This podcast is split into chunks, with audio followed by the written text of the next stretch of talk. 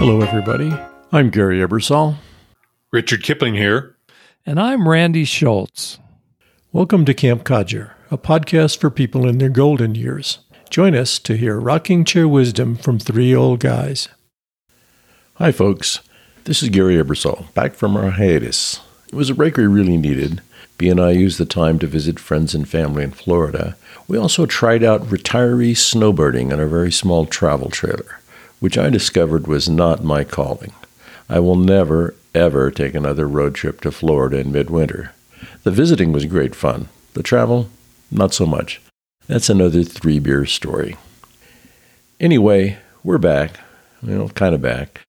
During our hiatus, the Codgers spent time pondering where we should take Camp Codger. We've all enjoyed producing our first 72 episodes and have been hugely gratified when you, our loyal listeners, spend every week listening to three old guys. It made it worth doing. And we also proved that three old guys could deliver a high quality podcast. There was a steep learning curve in the beginning, but once we developed the necessary podcasting skills and practices, it was really satisfying. Unfortunately, we never received that social media breakout moment when Camp Codger would go viral. We were confident that the episodes we produced were relevant to our listeners, sometimes helpful, and usually fun. But it just didn't happen. Instead of the thousands of listeners we hoped for when we launched Camp Codger in mid 2022, our audience never grew beyond several hundred weekly listeners, loyal listeners that we really appreciated, yet a very small audience by online media standards. So we needed to decide on a path forward.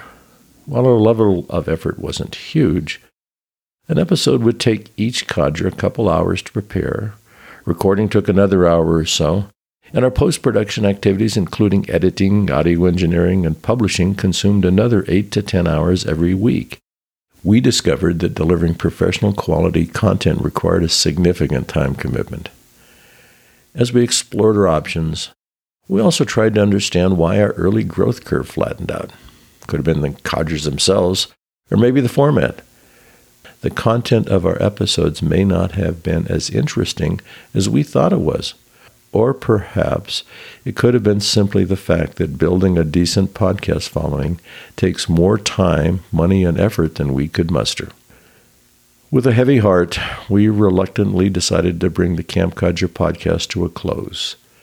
Notwithstanding the hard work of producing an episode every week, it was a big part of our weekly routines. Speaking personally, I'll miss creating and producing Camp Codger.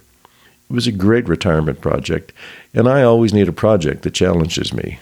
I may be retired, but I'm still in the game.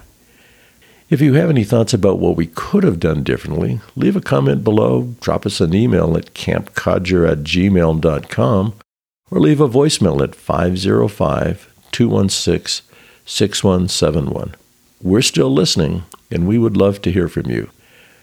Who knows? You might even have a breakthrough podcast for seniors concept we could use to keep Camp Codger going. For now, thanks for listening, and goodbye from the old guys at Camp Codger. It's been fun.